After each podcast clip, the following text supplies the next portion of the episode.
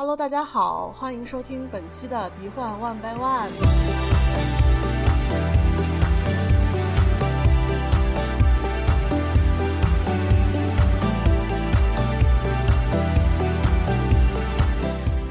我是大家熟悉的树叶。今天呢，是由我和 Teddy 两个人为大家带来的对口相声。大家好，我是 Teddy。今天做这期的原因呢，出发点是因为我们俩都刚刚看完迪士尼最新的这一部呃真人电影，它的中文译名叫这个《黑白魔女库伊拉》，英文名是 Cruella，就是它这个人名。这部片子是那个上个世纪迪士尼的动画电影《幺零幺忠狗》的一个真人版的前传，就是聚焦在这个女性大反派。库伊拉这个人身上讲她呃如何成为后来的他，然后呢，这部片子在内地是定档六月六号是星期日，嗯，作为电影档期来说，其实是一个不太好的一个，也不是说不好，就是说挺奇怪的，反正对非常平淡也比较奇怪的一个档期，对，而且就是还有一个就是它其实已经在为什么我们俩看了呢？就是因为它其实已经在五月二十八号已经上线了 Disney Plus。而且这次跟以前不一样的是，它其实自带一个呃简体中文的字幕啊，它是付费，就是对会员开放的那个付费点播，跟之前的花木兰一样是三十美元。其实，因为它既然要在内地上映，但是却在上映日期之前在网上面试出了这个全片，并且就带翻译这件事情，是一个。相对来说比较奇怪的一个举动吧，然后对于国内的宣发节奏来说也比较不利，所以我们今天的主题呢，一个是要稍微对这个电影本身进行一个影评，然后其次我们还要稍微讨论一下，就是为什么会有像这样的事件，就是这样的现象发生，嗯，为什么我们就不能就是轻松又方便的在内地就是嗯用普通的上网途径观看 Disney Plus 呢？嗯，这个是我们今天要跟大家科普或者说是嗯探讨一下的话题。嗯，其实你刚才提到这个呃电影是算是一个前传性质的电影啊，呃，我觉得好像也不完全是，因为可以看到他在 credits 那个部分写的，他还是根据一九五六年的那个幺零幺忠狗的原著小说来改编的。当然，你可以在电影当中看到他对于呃。动画版的幺零幺忠狗，还有真人版幺零幺真狗的一些，呃，算是致敬，或者说受到他们的启发，但是还是有很多细节其实是接不上的。这个我们后面可以再说。嗯，对对对。作为一个迪士尼的真人电影吧，我觉得，呃，整体的感觉还是不错的，水准算是比较高的一部。它这个电影可以算是一部呃年代犯罪片吧，它设定在。上世纪七十年代的伦敦，然后其实整个剧情看下来就是一系列的这个犯罪事件，嗯，所以算是一个犯罪片儿。然后它整个这个电影里面的服装设计啊，包括摄影、呃音乐，营造出来的整个一个氛围，我觉得跟库伊拉的这个形象也很相符。嗯，对，整体上我是同意的。我觉得这个片子来说，作为迪士尼跟其他的它的那个动画改真人比起来，嗯，我觉得是比较令人耳目一新的一部吧。然后包括它从那个视觉和听觉上都是一种，我觉得可以说是一种享受。然后背景就像刚刚老大说的是上世纪的英英国伦敦，然后那个时代是就是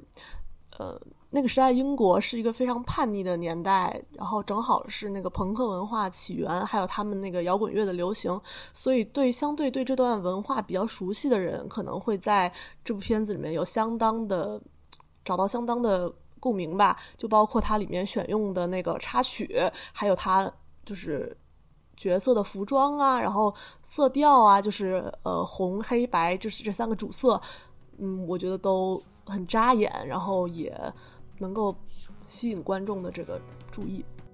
嗯，他的服装设计师好像是叫 Jenny Bevan 吧，他是一个奥斯卡获奖的设计师。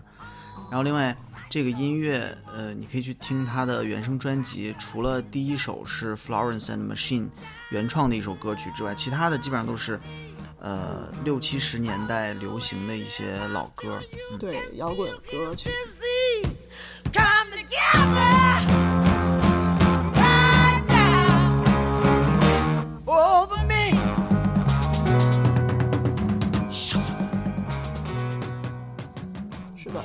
皇后乐队啊，大家很非常熟悉这些歌，就是都是耳熟能详的一些老歌。嗯，而且服装设计，我也觉得，我看的时候就觉得他这明显就是奔着冲奖去的，这就是 非常非常的用力啊，就是甚至有时候觉得有点用力过猛。造型、化妆肯定就是冲着拿奖去的。嗯，其实如果你看过呃一九六一年的那部《幺零幺忠狗》动画电影，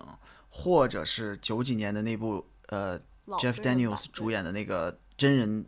电影《幺零幺真狗》，你看过任意的一部电影，你在知道有这么一部叫《库伊拉》的电影要上映的时候，你一定最好奇的一点就是说，库伊拉这个角色是怎么样变成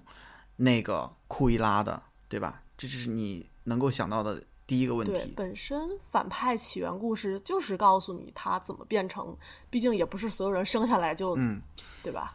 呃，你看在《幺零幺忠狗》那部动画电影里面，呃，库伊拉其实他就是一个，因为动画电影嘛，它很自然，他就是一个脸谱化的一个坏人的角色。嗯，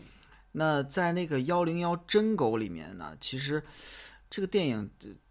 就是一个一部闹剧，对吧？就是呃有点那个动物版的小鬼当家的那个感觉，就是一群动物在整那几个坏人，所以这两部电影对于这个呃库伊拉这个角色的塑造啊，基本上就是没有，就是就是一个坏人，坏人的角色，这也就给了这部电影去塑造这个库伊拉这个角色很大的一个发挥空间。嗯、所以你看这部电影里面对于库伊拉的这个形象的塑造是很全面、很细腻的。它也是相比其他的迪士尼真人电影，我觉得比比较突出的一个优点。库伊拉这个形象，它是在剧情的推动当中不断的丰满起来的。你看，在库伊拉来到伦敦之后，一共跟这个 The Baroness，就是男爵夫人有过四次交锋。第一次就是他是一个无名小卒，他想成为设计师，想去获得他的这个呃男爵夫人的赏识，这第一次。第二次就是大家可以在那个预告片里面经常看到的那个他闯到一个酒会里面，然后把自己的衣服点燃，露出底下的红裙子那个那个场面，是闯闯进酒会是第二次。第三次其实是一系列的，就是他在抢男爵夫人的风头，然后到处都要去盖过他，这是第三次。第四次就是最后的这个高潮，他每一次之间都是有新的信息，或者是有新的事件，让库伊拉的情感发生了一些变化，从而推动了他跟男爵夫人之间的冲突的升级。这个结构我觉得也是很清晰的，也很顺理成章的塑造了库伊拉的这个形象。嗯嗯嗯，我觉得说的挺好的，我就稍微补充补充我的想法吧。首先就是之前不管是那个动画还是真人版，他库伊拉这个角色的目的很明确，他就是一个像嗯训练道具、训练假人一样摆在那儿的一个脸谱式的反派，他就是为了坏而坏，而且就是没有什么智商，反派也不需要智商，他只需要干坏事儿，然后被好人。嗯，也不是说惩罚也好，被好人教训也好，得到他的报应也好，他就是这样。然后近些年呢，我觉得也是大家观众的需求越来越越来越复杂嘛，大家想要知道就是反派，你不可能是为了做坏事而做坏事，你肯定是有自己的苦衷，或者说是啊、要么是为了爱，要么就是说你有一些难以言说的过去，然后才会做这些事情。呃，也就是最近非常，我觉得最近好莱坞非常愿意拍这类的片子，包括之前那个华纳那边给小丑拍起源故事啊，然后迪士尼沉睡魔咒啊，然后包括这次库伊拉，这些都是想要把反派本身非常平面的反派角色做一个更立体的塑造。然后，并且这次的两位主演也是大家就是都很熟悉，也比也非常喜欢的那个艾玛斯通和艾玛汤普森，其中就他们两个都是都叫艾玛嘛，而且在这部片子里面演两位女性角色对手戏，也是卖点之一。我个人的话，我其实非常喜欢艾玛斯通，就是之前她在那个《爱乐之城》里面演的女主角，我就是那部片子觉得，嗯、喜欢上他吧，而且在这里面也看到了相当不一样的一个他，跟之前他演过的其他角色比起来，我觉得属于他自己的一个个人突破吧，而且之前演的也都是比较普通的那种，哎，他对啊，他确实是嗯没演过这种大反派，是吧？没有没有，之前都是演我看的他的最早的一部片子是《Easy A》，一个校园片儿。哦哦，那时候还年轻，后来看的那个《超凡蜘蛛侠》嘛，一路看过来，对对对，这这部确实是他的一个突破了。之前他都是演跟自己本人就是比较贴近的那种，嗯，普通的，嗯，平凡女孩儿的那种形象。然后我觉得可能也是每个演员的梦想，都是想要演一次酣畅淋漓的演一次反派吧。我觉得他在这里面应该也是自己过了一把瘾。嗯，然后 Emma Thompson，如果你是一个迪士尼真粉的话，嗯、你应该知道她之前演过呃《大梦想家》，就是 Saving Mr. Banks，她是里面的女主，她演的那个呃角色是特拉福斯，就是 Mary Poppins 那个原著的《欢乐满人间》原著的作者。然后华特迪士尼就是去找他，想要买下他的这个呃小说的改编权，要拍电影。嗯我就只知道他是英国老牌演员，然后在《哈利波特》里面有演过。然后上面我们就是说了一下这部片子一些或者说是卖点也好啊，然后吸引人的一些看点也好。然后下面我们也说一些就是我们觉得美中不足的地方。我觉得啊，我看完之后稍微觉得有一点儿不太满意的地方，就是那个结尾。就这个片子其实也挺长的，对吧？有啊两个多小时了得有。然后呢，就是有的地方会感觉它稍微有一点儿拖，有一点儿冗长了。嗯、就是那个结尾，它因为它在高潮之后有好几场戏，它如果能够在高潮的那个地方迅速的结束，就是可能会看起来让人感觉更爽一点儿。但是，我中午其实跟一个朋友讨论这个问题的时候，我就是他的一些这个想法有一点说服我，因为你仔细想想，其实每一次你会觉得他稍微有一点拖的地方，基本上都是库伊拉的独白。但是这些独白其实是有必要的，就是它是，而且它是前后呼应的。比如说中间有一段，他到那个摄政公园，他在讲自己，呃，就是等于是跟他的逝去的母亲在对话嘛，就是说我我是多么爱你的，然后我努力去做那个比较乖的那个艾斯特拉，他其实表现的是自己内心的挣扎。那最后那个高潮之后，他仍然有一段独白，那段独白其实就是在跟那个过去的艾斯特拉做一个彻底的告别，所以我觉得它是前后呼应的，所以它是有一定的必要性的，让我们去理解这个人物内心的变化，就也不能算是一个特别突出的缺点吧。我不知道你怎么看，就是这部片子里面你会比较觉得不太喜欢的点。首先就是呃，先解释一下啊，他这部片子就是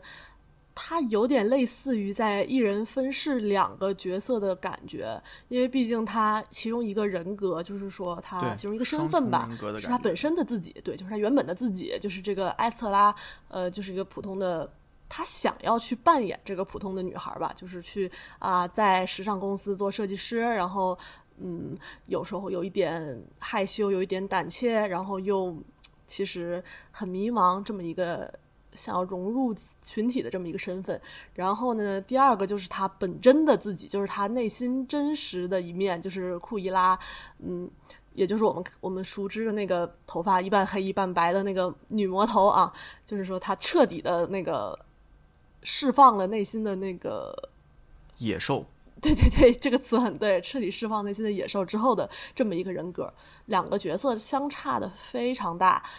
甚至有给我一种那种就是像，嗯，超级英雄电影里面超级英雄的身份和普通人的身份虽然长得很像，但是你作为一个旁观者的话，呃，如果你是故事的其中一个旁观者，你绝对不会想到他们两个是同一个人，对。嗯然后关于那个剧情的走向啊，抛开它作为幺零幺中狗前传这个前提条件的话，就是它本身那个故事背景的设定和这个人物的设定非常像那个穿普拉达的女魔头《Devil Wearing Prada》，嗯，然后就是那个安妮海瑟薇的那部，就是那部片子是我个人而言非常不喜欢的一部片子，就不仅是因为我不喜欢安妮海瑟薇 对，这是个人恩怨，但是是而且是。就是是因为我觉得那部片有点过于鸡汤，而且它的那个呃完全没有解释女主角很多幸运，就是很多机遇的来源，就是完全就是她并没有做出什么努力，她就得到了一切，而且就是啊，包括她有天分，你你可以说她有天分，但是就是剧情作为作为剧情的解释，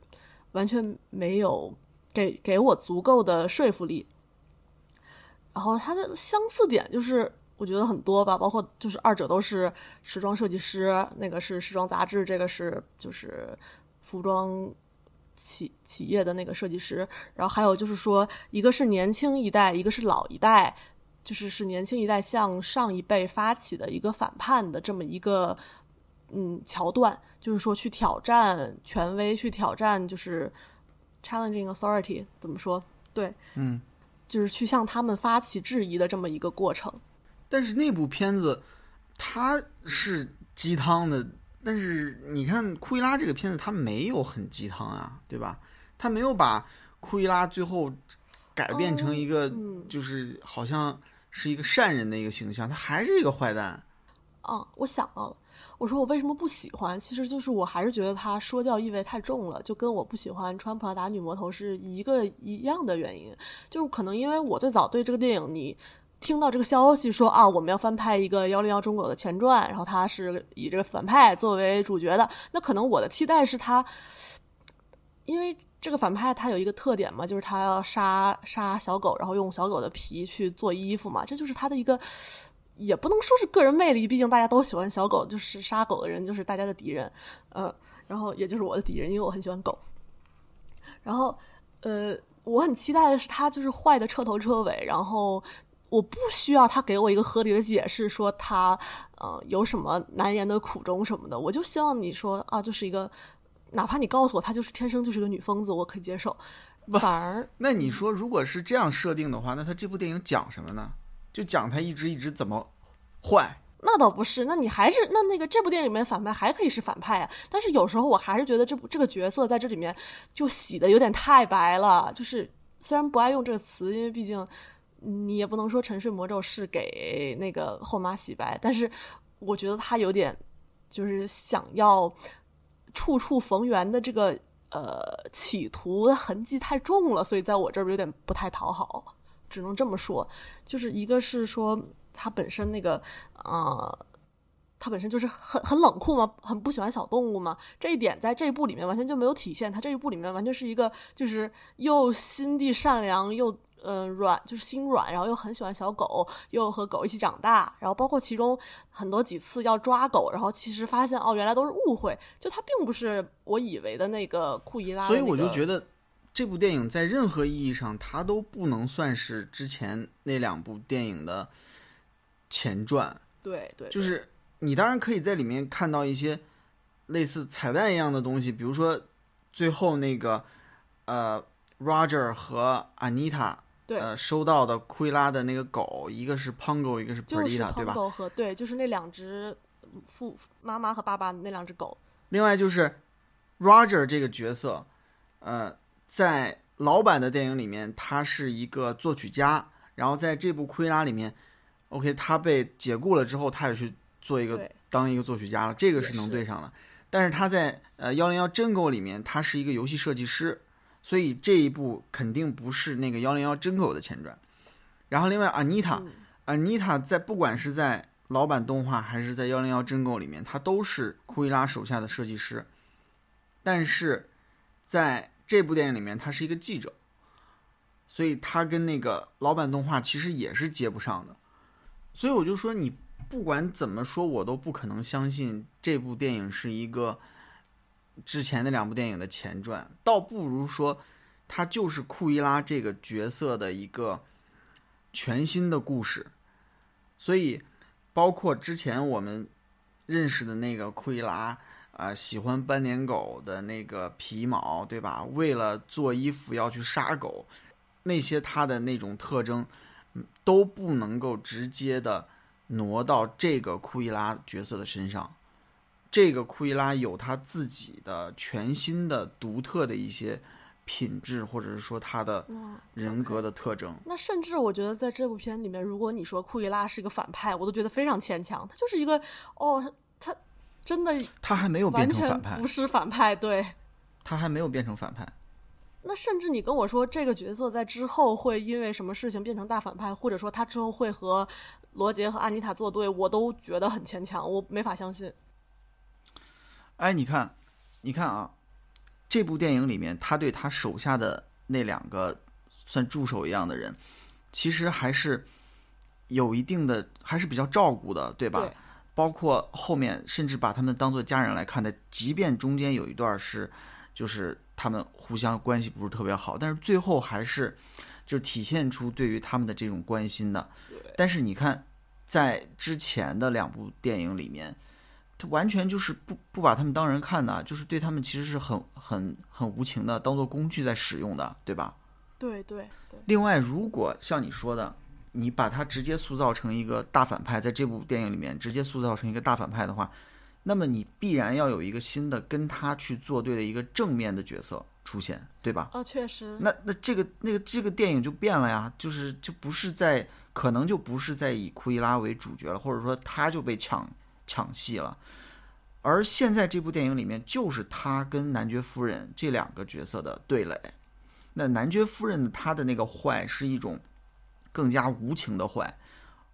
而库伊拉的坏呢是一种，呃，就是可以理解的，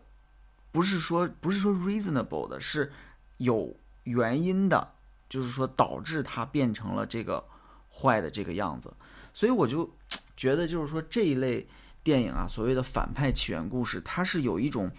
独特的意义在里面的，它能够启发我们对于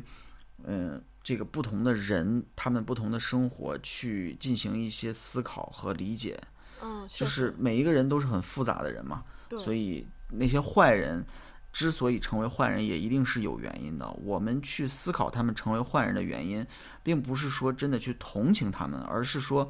对对理解这背后的机制，帮助我们这个社会去反思怎么样去避免这样的事情发生，避免这样的人产生。好，不错，我觉得你升华的非常好，而且你说服你就是 嗯有效的说服了我刚刚觉得他是洗白行为这个问题。但是还是有一点，我还是就是作为一个狗爱好者，我不能忍受的一点，就是他和狗的联系非常薄弱，就是可能也是因为这个原因，它的标题里面没有提到任何就是是啊幺零幺中狗的外传、前传，他都没有提，因为这里面就是虽然里面已经把很多狗的角色作为彩蛋放在里面，但是我觉得在这部片子里面，这个狗相当的多余，它没有狗还是可以看。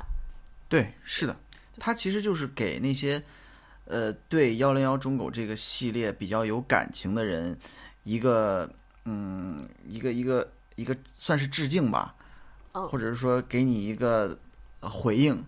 就是说你看我们这里面还是有狗的，但其实还是一个独这不就是立的故事我。吗？这不就是我吗？所以其实对，其实我觉得这部电影在国内应该还挺难的，嗯因为你想之前看过幺零幺中狗的还很那些人估计都挺大了，现在成长起来的这些小孩儿很有可能就没看过，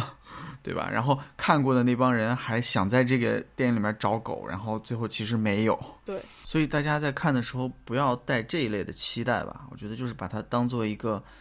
质量比较上乘的迪士尼的真人电影去看就挺好的。对，甚至可以当成原创看，完全没有任何障碍。是啊，就是原创啊。就当成新故事。我的意思是说，当成新故事看，嗯你就把库伊拉就是当成一个他新设计的一个角色看，也完全没有问题。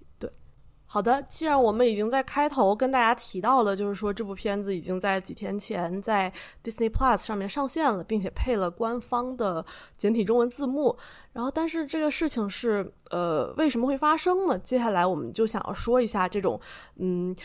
可以说是一种冲突吧。嗯，也就是说，为什么我们不能在嗯呃内地看到呃有中文字幕版的 Disney Plus 呢？嗯，首先我想说一点啊，就是 Disney Plus 版的这个简体中文字幕相当糟糕，就是跟机翻差不多。然后很多地方感觉就是它好像就是没有看画面，在那儿硬翻。嗯另外就是它每一行中文字幕的结尾都会有一个英文的句点儿，就感觉很奇怪啊啊。就我不知道 Disney Plus 它的字幕翻译的流程是怎么样的，但是这个我敢肯定它肯定不是院线版的字幕，因为这次的院线版的译制仍然是上一场做的，上一场近几年来给迪士尼做的呃翻译跟配音质量都还是挺高的。嗯，所以大家一定要去电影院看这部电影。另外，就像你刚才说的，就是这是一个很矛盾的事情。就 Disney Plus 它没有进中国，但是它现在提供了简体中文的字幕，那就势必导致这个盗版会传播的更加容易，对呀、就会影响这个票房的表现。对。对，就很冲突嘛，就完全没有必要，然后还徒增了国内宣发的这个烦恼和打乱了一些本来可以实施的这个宣发节奏和动作。对，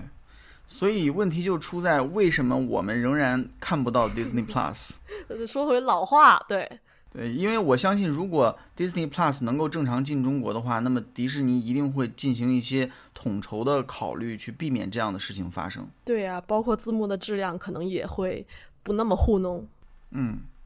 所以其实咱们的微博上面经常会收到一些粉丝的留言，或者来问我们说，哎，在哪儿能看 Disney Plus 呀？什么时候能看到 Disney Plus 呀？我们说了不算，不是说我们说了不算，谁说了都不算谁说了也。不算。就是我已经懒得回答这些问题了，因为确实是没什么希望。那我能告诉大家的只只能是说不可能。嗯，很多人就问说，你看 Netflix 进不来也就罢了，对吧？毕竟内容尺度那么大，那迪士尼这内容人畜无害的，怎么还不让进来呢？嗯，但是我又很难用很简短的这个解释去告诉他，这个重点其实不在于内容的尺度大不大，而是在于说我们国家对于这些内容的引进，包括视频内容、影视剧在线的发行，都是有它的一套流程跟这个管理的规定的。那我今天呢，就借这个机会给大家稍微科普一下，就是呃。这个问题出在哪儿？就是这是卡这个整个这个流程卡在哪儿了，导致 Disney Plus 没有办法跟我们见面。首先，一个视频网站，你要建一个视频网站，就需要有一些最基本的资质。树叶，咱们两个都应该算是半个业内人士了。半个半个不敢不敢当不敢当，嗯，嗯、你对这块儿应该也比较了解吧？是稍微了解一点，但其实我肯定我知道的不如你多，毕竟咱俩就是那个术业有专攻嘛，对，术业有专攻，我没有专攻。谐音梗扣钱，大家可以去国内的比较主流的视频网站，打开它的网页，然后拉到最下面去看一下。一般这个网站都会列出来一排甚至两排的这种许可证，其中作为一个视频网站，非最必要的、最基本的几个证有这么几个。首先一个叫增值电信业务经营许可证，简称 ICP 许可证，这个就是一个网络服务，你只要想要这个创收，向用户收费也好，或者是你要通过这个广告去盈利也好，你都需要办这个证。这个证是向工信部申请的。那根据现在的规定呢，这个最你至少也得是一个合资企业才能办，你不能是一个纯外资企业，而且你的外资占比需要小于百分之五十。要么你就是一个纯内资企业，要么你就是一个外资占比小于百分之五十的企业。OK，你就可以办这个证。那其实这个对于一个外资企业来说，我觉得不是特不是一件特别难的事情，对吧？在国内跟国内的一些公司合资搞一个新的企业，呃，这很常见。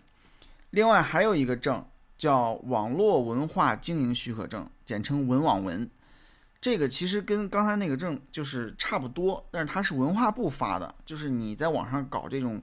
呃文化经营活动就需要这么一个证，它同样要求外资比例小于百分之五十。OK，所以这两个证都不是卡死的这个关键。第三个证，这个非常关键了，这个叫做信息网络传播视听许节目许可证，简称网络视听许可证。这个证是要向广电总局申请的啊。这个证想办理需要什么条件呢？根据这个证的审批事项服务指南，其中有一个申请条件，第一条就写明了，申请单位为国有独资或国有控股单位，而且呢，不包括外资入股的企业。OK，这个门槛就相当高了。老一大片，你必须得是国有的或者是国有控股的单位，而且最后一句话把所有的外资企业、合资企业全部抛除在外了。嗯，那有的人可能就问了啊，就说那你像国内的这些主流视频网站，难道全都是国有的吗？不是，那他们是怎么拿到这个证的呢？他们办的早，他们在二零一零年之前办的，那个时候没有这个要求，民营企业还可以申请。所以现在的这几国内的几大视频网站，基本上都是在很早的时候就拿到这个证了。你只要办了之后，你在续期它是不受这个条款的限制的。那后面如果你再想进入这个行业，怎么办呢？你就只能通过收购之前已经拿到这个证的企业，你接下来你用他的证，才能够进入视频行业。这种一般成本都非常高，有的时候为了拿一个证收购一个企业就要花好几千万。另外就是这个申请指南，它还有一个禁止性要求，这一部分明确的写到，禁止外资进入网络视听节目服务行业。就这一句话，就把你整个路都堵死了。你想收购一个有证的企业也没戏，你根本就不让你进。就跟你说不行，就直接明白纸黑字写着不行。对，你就别想了，就这意思。但是其实并不是这个证限制了这个外资进入这个行业啊，不是说这个广电总局说了就算了啊，大家都去骂广电总局，不是。其实这个网络视听许可证之所以有这样的限制，是因为国家发改委跟商务部有一个外资负面清单。这个清单的意思就是说，我们现在不鼓励或者是说限制外资来投资我们国家的一些行业和领域。这个清单基本上每年都会更新，但是呢，不管它怎么更新，有一条基本上就没变过，就是禁止投资互联网新闻信息服务、网络出版服务、网络视听节目服务、互联网文化经营、音乐除外。互联网公众发布的信息服务，这个音乐除外啊，互联网文化经营音乐除外，这是一个例外。所以大家看到 Apple Music，它可以在国内嗯，运营，对吧？对，然后呢，另外后面还最后还有一个括弧说，上述服务中，中国入世承诺中已开放的内容除外。没有。那这个中国入世承诺开放的内容有哪些呢？啊，有我也查了一下，电信增值服务冒号，电子邮件、语音邮件、在线信息和数据检索、电子数据交换、增值传真服务、编码和规程转换、在线信息和或数据处理，包括交易处理，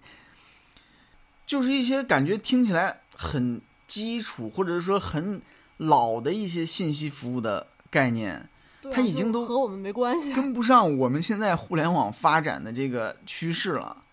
对吧？嗯，所以现在很多这种新的互联网的业态，它是没有涵盖的。不可同日而语。那还有一部分是这个承诺开放的内容，视听服务冒号录像制品分销服务。你听听录像，这 这是什么年代的一个概念啊？录像。时代的眼泪了。那录像它后面还有一个说明，大概就是说，呃，每年承诺可以这个让多少部分账电影这引进国内，对吧？那其实录像指的就是这个拷贝，它可以销售拷贝，销售给谁呢？就中影华夏，只有他们有这个引进电影的权利嘛。嗯，另外还有就是，呃，可以卖给比如说国内的电视台啊，或者说视频网站啊，就这些可也可以在国内发行的这些单位。所以，OK，国内的视频网站其实是可以买这些内容本身的，但是也没有那么虽然可以买，但是视频网站它还是会有一些自己的考量，它有的时候也是因为要尊重国家的相关的规定，嗯，就是首先一个内容你要引进就需要获得许可证，哎，你比如说电影，电影肯定需要电影供应许可证，对吧？这是国家电影国家电影局去负责的。电视剧呢，需要电视剧发行许可证，你才可以在电视上播。但是现在越来越多的内容，它是国外的流媒体平台它做的，然后呢引进国内的时候，它也没打算在国内的电视上播，它就是视频网站想要把它引进，也是直接在网上播。那这种情况就要走另外一个比较新的一个备案流程，叫网络影视剧备案流程。这个流程大概也就不到十年的历史吧。你比如说，我们最近几年看到的一些 Netflix 呀、或者说 HBO 的网剧，像之前的什么《权力的游戏》啊、什么切尔诺贝利啊，呃，包括最近的那个呃《老友记》重聚特别节目，其实都是这样的情况。还有没有在国内院线上过的国外电影，它在上国内的视频网站的时候，都走这个流程。你可以看到这些视频，你开播的时候，它右下角有一一行字，就是备案号，然后有一串数字，就是这个证。那申请这个许可证的时候，按照它的这个系统的要求，必须整季提交，然后带字幕。那这个可能就不符合像美剧它的一个制作规律或者说制作流程，对吧？就不光是美剧，很多剧，包括韩剧啊、日日剧，很多都是就是做一半儿，然后播一半，然后再继续拍下一半。嗯，它甚至可以根据反响去调整。对呀，那这样其实就把很多剧挡住了，因为没有办法同步更新嘛，对吧？剧迷自然知道该去哪儿看，那视频网站他也就不愿意买了。他买来了之后，你也不来我这儿看，对吧？而再说了，还有可能会面临像一些删减的问题。你比如说像最近那个《老友记》的重聚节目，删了好几分钟，就被骂得很惨。《。老友记》这还算是爆款，大家都知道，视频网站上会来买。每个人都知道的。对，那还有很多像比较小众一点的美剧，那视频网站可能根本就不会再考虑，就没有机会了。那假如说啊，假如说像 Netflix 或者 Disney Plus 这样的平台，他就说我把大量的内容非常低价的打包卖给你们，我不赚钱，我就赚个吆喝，赚个口碑，对吧？做慈善，对，我就先卖给你们，先看着，以后咱们再谈钱的事儿，行不行呢？难度也比较大，因为什么呢？我们不光有这个内容的许可证的制度，我们其实还有一个配额限制，就是这个是二零一四年广电总局有一个关于进一步落实网上境外影视剧管理有关规定的通知，它里面就说。单个网站年度引进播出境外影视剧的总量，不得超过该网站上一年度购买播出国产影视剧总量的百分之三十。所以你永远不可能超过这个比例。嗯，而且这个是对是固定的嘛，就是取决于你能上多少部外国片儿，是取决于你上一年就是国产的数量。对，对，所以造成的一个结果就是说，如果你想增加呃境外片儿的这个引进，那么你就必须首先增加国内片儿的投入。那到最后，其实就是国内片儿越来越强势，看国内片儿的人也越也越来越多，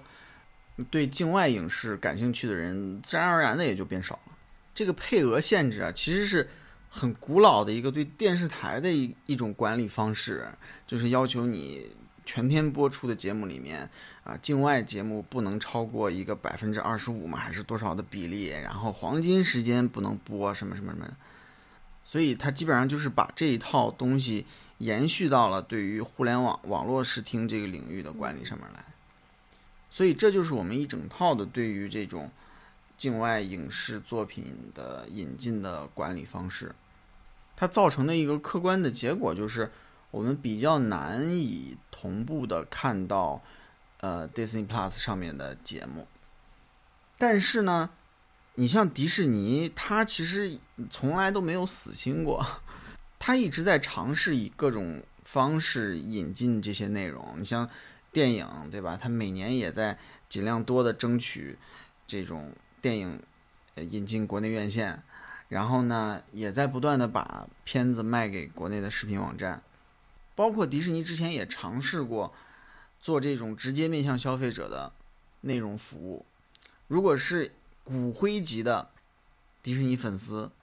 应该知道以前大概是一五年还是一六年的时候，有一个东西叫迪士尼世界，一个米老鼠头形状的一个机顶盒，那个是跟天猫魔盒合作的。打开之后，里面放的都是迪士尼的内容，包括一些呃电影啊，这种动画动画剧集啊，就还挺多的。当时迪士尼为了做这个东西，是在各个方面都严格的去遵守这种合规的要求。嗯啊，你打开之后，你可以看那个界面右下角会有一一行字写的说内容由华数提供。华数是什么呢？华数是我们国家的一家这个互联网电视服务的这个提供商。我们其实国内只有七家这个企业允许你去做互联网电视服务，而且都是国有的，我好像还用过他们这个牌子，对吧？嗯，对，有印象。就华数是其中的一家啊。此外还有什么银河，包括你看那个电视上爱奇艺的电视版叫《银河奇异果》，对吧？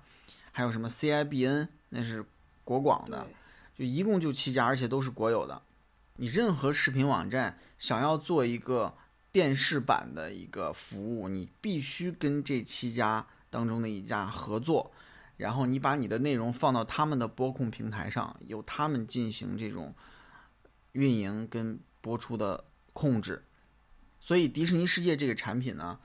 就是等于是迪士尼把内容卖给了阿里巴巴。那阿里巴巴其实一直跟华数有一个合作关系，所以最终上了华数的这个播控平台。你甚至可以在这个盒子里面找到一个进入天猫魔盒常规界面的入口，在里边看包括优酷啊这些节目。但即便是这样，在大概上线了三个月的时候吧，还是被叫停了。最后这个东西全额给大家退款，然后你就把它可以当个摆设摆在家里也挺好看的嘛，一个米老鼠头的一个 样子。只能当摆设。我觉得啊，嗯，之所以叫停，原因还是，嗯，迪士尼把这个东西做的还是像一个品牌服务了。你一打开一进去就是一个米老鼠拿着一个毛笔在上面写了五个大字“迪士尼世界”，就它营造出了一一个这个东西仍然是一个迪士尼打造的品牌服务的这么一种观感。所以这个事情过后呢，迪士尼就没有再去尝试这种 D to C 就 Direct to Consumer 直接面向消费者的服务了，因为已经证明行不通了。那他如果想让内容进入国内，他还是得卖给视频网站，对吧？那 Disney Plus 其实它从上线到现在已经过了一年半的时间了，但是我们在国内的视频网站上还是没有看到任何一个 Disney Plus 的原创内容上线。嗯、我个人觉得啊，就是他还是想打包卖，因为迪士尼还是很看重这个品牌内容、品牌的力量。他是希望把这些内容打包卖给一个视频网站，让它做成一个类似品牌专区的一个，东西，然后以品牌的力量去吸引观众。但是这样打包卖就意味着视频网站需要一次买很多的内容。那由于刚才咱们提到的这些许可证啊、配额的这些制度，视频网站肯定是不愿意打包买的，对于他来讲不划算。你看现在华纳，呃，引进国内视频网站的就两个内容，一个是《正义联盟》扎克施耐德版，另外一个就是《老友记》重聚，就这两个。他们肯定就是认为这个能爆，很火的。对，对那我要是国内视频网站，我想买的 Disney Plus 内容可能也就曼达洛人，再加上漫威那些剧，我就买点这些就完了。肯其他的那些我估计可能想看的人也不多。因为就是火的只会越来越火嘛，然后就是糊的只会越来越糊。所以迪士尼他不愿意这么卖，那视频网站也不会这么买，对吧？那那现在就很麻烦。行，刚刚哎呀，老大说了这么多，其实有一些啊、有一些我可能就是从边缘有一些了解，有一些其实我也不知道，包括就是你说的那些审字、那些备案号，我虽然每次都有看到，但是就是我可能就是知道哦，这个东西我知道是什么，就是看一眼，然后也不会真的去查它是呃谁给的呀，是怎么申请，然后才知道原来这个东西其实这么困难。嗯，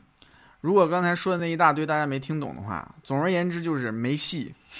对，其实哎，说说说人话就是不行。所以，呃，我们还是要寻找一些其他的方式。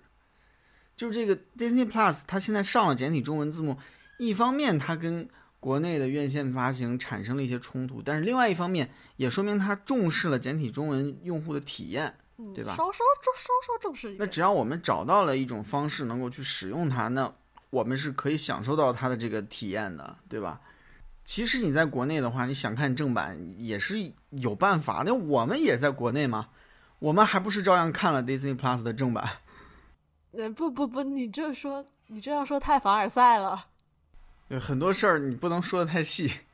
嗯，大家可以上网搜一搜，对吧？自行自行理解吧，自行理因。为我个人其实是用很多的这种国外的服务的，包括我听音乐用 Spotify，嗯然后最近看视频，其实用的最多的就是 Disney Plus 和 Netflix，总还是有一些办法能够让我们第一时间去看到比较完整的这些影视作品的。嗯，行，今天的节目在各种就是能说不能说各种打码、各种尽在不言中就到这里。和大家说再见了，也不知道大家有没有理解这个一切尽在不言中。就算没有理解呢，也没有关系，我们还是可以哎，对，六月七号，六月六号，六月六号去电影院看《黑白魔女库伊拉》。对，没错，可以支支持一下我们这个正版引引入，甚至可以听一下中文配音，嗯对吧？，OK，好的，那么今天就到这里，谢谢大家的收听，我们下次再见。拜拜。